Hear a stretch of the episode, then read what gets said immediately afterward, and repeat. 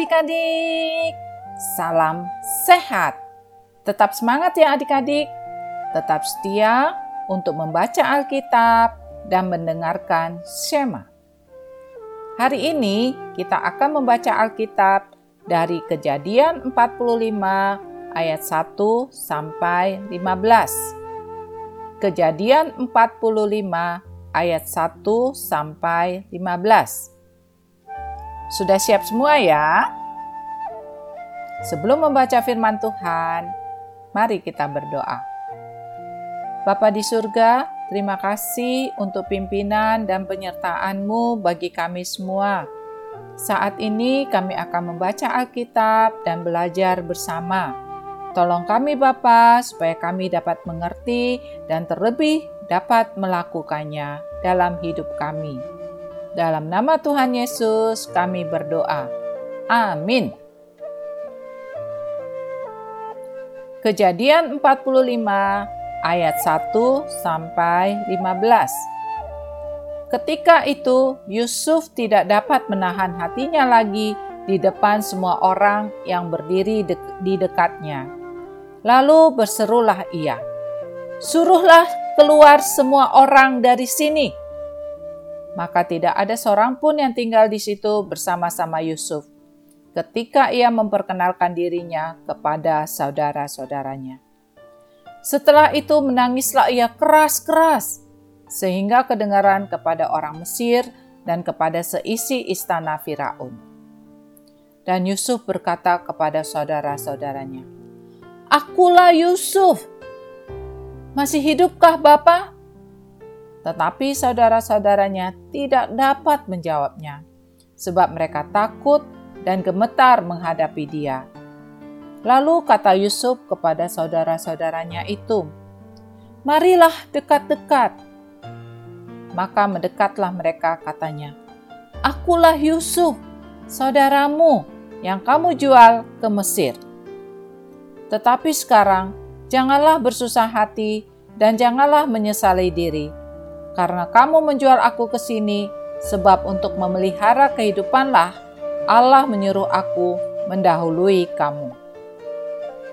Karena telah dua tahun ada kelaparan dalam negeri ini, dan selama lima tahun lagi orang tidak akan membajak atau menuai.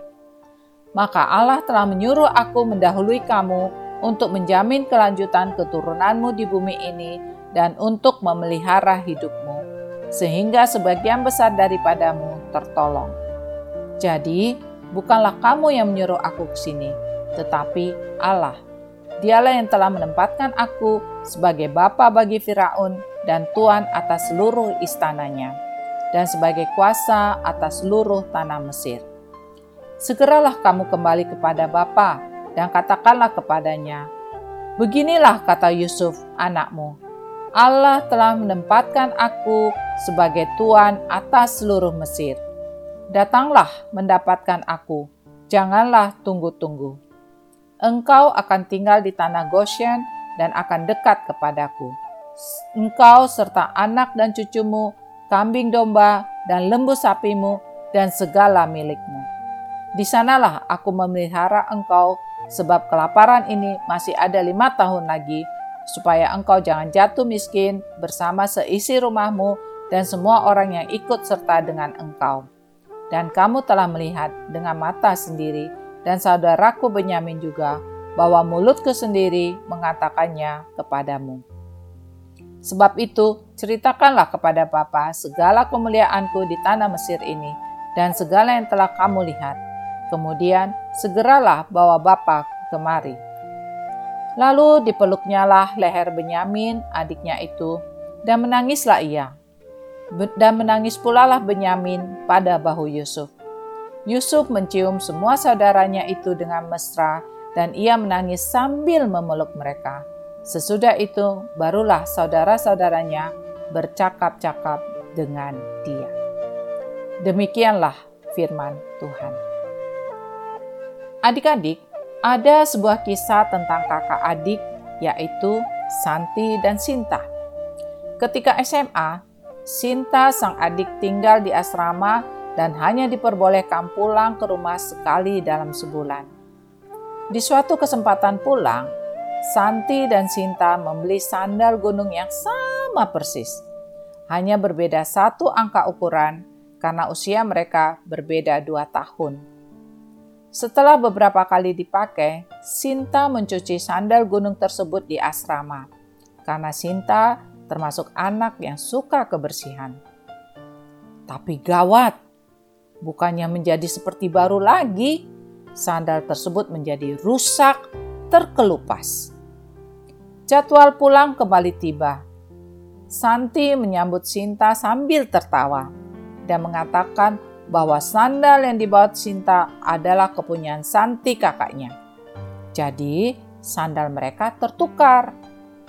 Perasaan Sinta langsung kacau, merasa bersalah, menyesal, sedih, takut, semua jadi satu. Tanpa mengucapkan sepatah kata, Sinta menunjukkan kondisi sandal tersebut kepada kakaknya. Santi bukan anak yang pemarah.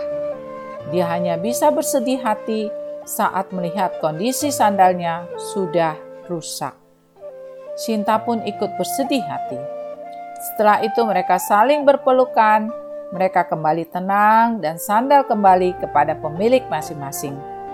Santi memaafkan Sinta yang tidak sengaja merusak sandalnya, serta memuji kerajinan Sinta dalam menjaga kebersihan.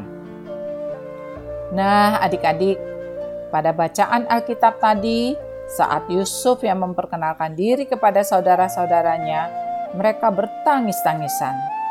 Yusuf yang sudah dijual oleh saudara-saudaranya dan karena itu juga dia harus mengalami beberapa hal yang sulit seperti menjadi budak, dibenjarakan. Ternyata Yusuf bisa memaafkan saudara-saudaranya dengan tulus. Karena Yusuf yakin bahwa Tuhan telah menentukan kehidupannya untuk menjadi berkat bagi banyak orang. Adik-adik, sebagai anak Tuhan, kita belajar dari kisah Yusuf yang mau memaafkan saudara-saudaranya. Adik-adik mau hidup damai dengan saudara-saudara kita dan mau memaafkan apabila ada saudara kita yang berbuat kesalahan pada kita. Seperti tadi Sinta dan Santi. Sehingga adik-adik dapat berkata, Aku mau memaafkan kesalahan saudara-saudaraku. Demikianlah renungan kita hari ini. Mari adik-adik kita berdoa. Bapa di surga, tolong kami supaya dapat seperti Yusuf yang mau dan mampu mengampuni kesalahan saudara-saudaranya. Dalam nama Tuhan Yesus, amin.